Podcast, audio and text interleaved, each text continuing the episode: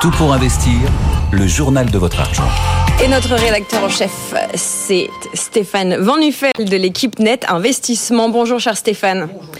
On démarre avec vous, enfin avec vous, avec une bonne idée ou pas, celle de Bruno Le Maire qui porte ce projet de mobiliser les capitaux privés pour aller financer, entre autres, la croissance européenne Alors, c'est, un projet qu'il porte qui reste justement pour l'instant qu'une idée et que je dirais naturellement, parce que je suis un optimiste, une bonne idée.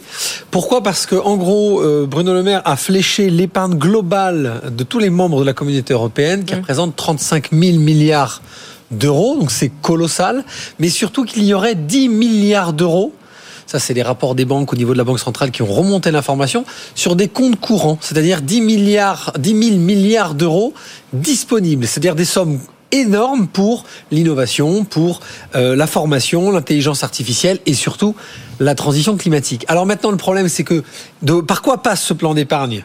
Dans l'idée de Bruno Le Maire, ben, figurez-vous, Charles qu'il en existe déjà un qui s'appelle le PEEP. E Je vous passe les anglicismes avec mon anglais de très grand niveau, hmm. euh, qui est un produit qui avait été créé à l'époque en espérant pouvoir être commercialisé par tous les établissements bancaires ou assurantiels d'Europe. Le problème, c'est que selon les pays, il n'y avait aucune harmonisation fiscale dans le commissionnement versé sur ce hmm. produit et sur les durées obligatoires. Donc comme d'habitude, ben, on se rend compte que ça va être quand même un long chemin de croix. Je suis pas sûr qu'on y arrive. Ce qui est très important dans le propos de Bruno Le Maire, et je le, et je le, et je le rappelle depuis que cette euh, nouvelle est sortie, ce qu'elle est importante dans notre secteur d'activité, ce sera pas un, un, un livret conventionné comme le livret A ou le LDDS, ce ne sera pas un PEL chapeauté par euh, la Caisse des dépôts des consignations, ce serait plutôt un plan d'épargne retraite tel qu'on l'a en France. Ça veut dire que, grosso modo, les établissements privés créeraient chacun ce produit. C'est simplement le cadre fiscal et l'harmonisation des conditions du produit, frais, rendements, etc., qui devraient être les mêmes pour les pays volontaires en Europe. Donc un moyen d'un Italien de souscrire dans une banque française un produit qui serait européen. Et l'argent à ce moment-là serait fléché uniquement vers les secteurs de l'innovation, la formation et la transition climatique, pour faire très simple. Donc c'est une bonne idée. Maintenant, quand on voit la difficulté que l'Europe, lorsqu'il sort un règlement européen à l'appliquer à chaque pays euh, existe déjà très très fortement. Je suis pas sûr que ça se fasse demain. Dossier à suivre. Et puis on porte en tant que personne euh, qui souhaite que notre économie européenne soit forte, évidemment, de tout, euh, nos voeux. Un mot sur l'immobilier. Voyez-vous une reprise, cher Stéphane? Bah, Depuis le début du mois de février, puis cette fameuse rencontre entre nos amis de Mastéos et, Marie Cœur de Roi sur le mm. plateau, on était en train, on, a tous professionnels de l'immobilier, on suit maintenant chacun ses indicateurs.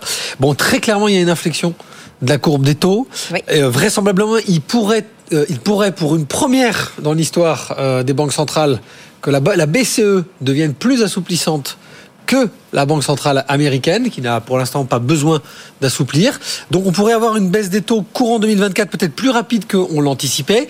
Mais très clairement aujourd'hui, qu'est-ce qu'on voit? On, on, voit que même les annonces des Cassandres qui nous disaient 2024, il y aura des baisses de prix baisse de prix nationalisée, harmonisée à 4%, pour moi, c'est pas une baisse de prix, c'est à mm. peine une correction face finalement à une sclérose de transaction. Donc s'il suffisait, et je sais plus, euh, Marie s'était projeté sur un taux à 3,25, je crois, à l'époque, si on passait de 4 à 3,25 sur le 20 ans moyen, les 0,75 effaceraient largement une baisse de prix potentielle qu'on accorderait à 4% à un acheteur qui serait solvable du jour au lendemain. Et donc, moi, je suis très positif et très optimiste pour la deuxième partie du marché. Et on le voit parce que évidemment et là je rejoins notre camarade de Nastéos on le, on le, on le voit nous professionnels sur les plateformes de distribution que ce soit pierre papier ou immobilier direct les Français n'ont jamais cessé de chercher de l'immobilier. Mais là ils reviennent chez les courtiers bancaires faire des simulations. Et ils recommencent à signer potentiellement des propositions et des sous-seins. Donc vous savez, je vous avais parlé d'une étude qui disait que l'appétence d'utilisation des outils de recherche n'avait pas baissé malgré l'année 2023. Bon, bah, il repasse à l'acte. Et en fait, ce qui est le plus important, pour l'offre comme pour la demande, c'est quand les acteurs économiques commencent à se mettre d'accord et commencent à avancer. Et maintenant, s'ils empruntent à 3,25 sur 20 ans, on finira peut-être par descendre à 2,50 et on sera dans un environnement économique qui me convient bien parce que, petit clin d'œil à ma camarade Marie, du 1 ou du 1,20 sur 20 ans était une aberration économique qui n'a duré que 10 ans dans l'histoire de l'humanité et qu'un taux normal aujourd'hui serait plutôt entre 2,5 et 3 sur 20 ans. Ce serait d'une logique implacable, donc n'ayez pas peur, investissez. Voilà, le mot euh, encourageant pour euh, Stéphane Van Nuffel. Sera, euh, est-ce que ce sera suffisant pour une reprise Évidemment, on verra ça dans les prochains mois.